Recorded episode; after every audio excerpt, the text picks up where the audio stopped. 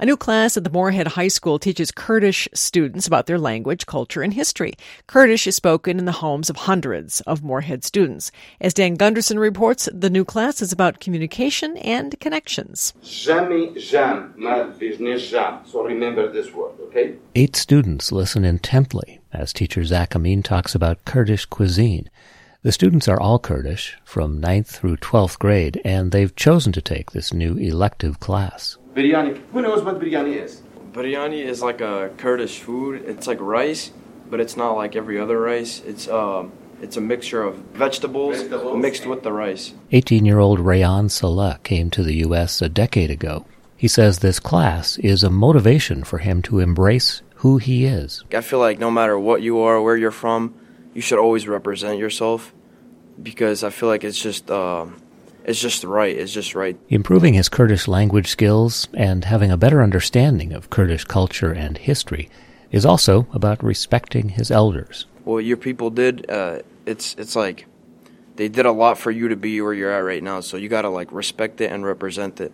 And so that's why I, I represent my culture and my ethnicity. Kurdish is spoken in the homes of 239 families with students in Moorhead schools. There are 17 students enrolled in the new Kurdish language and culture elective. Aya Coxsafe is a ninth grader. She came to the U.S. as a very young child.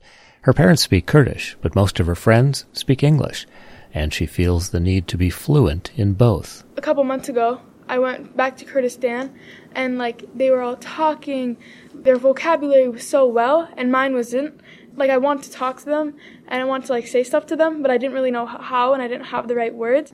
I wanted to be able to speak to my family more and understand them and like feel like I'm actually, you know, with them. Instructor Zak Amin not only teaches Kurdish language to these students, he teaches English to many of their parents. He often sees students struggle to communicate with parents. They cannot actually convey the message fully to their parents because their parents' English is very limited. And parents get frustrated trying to rely on a mix of Kurdish and English to talk to their kids. That communication struggle was the impetus for this class. Amin was a teacher in Kurdistan before working eight years as a translator for the U.S. military.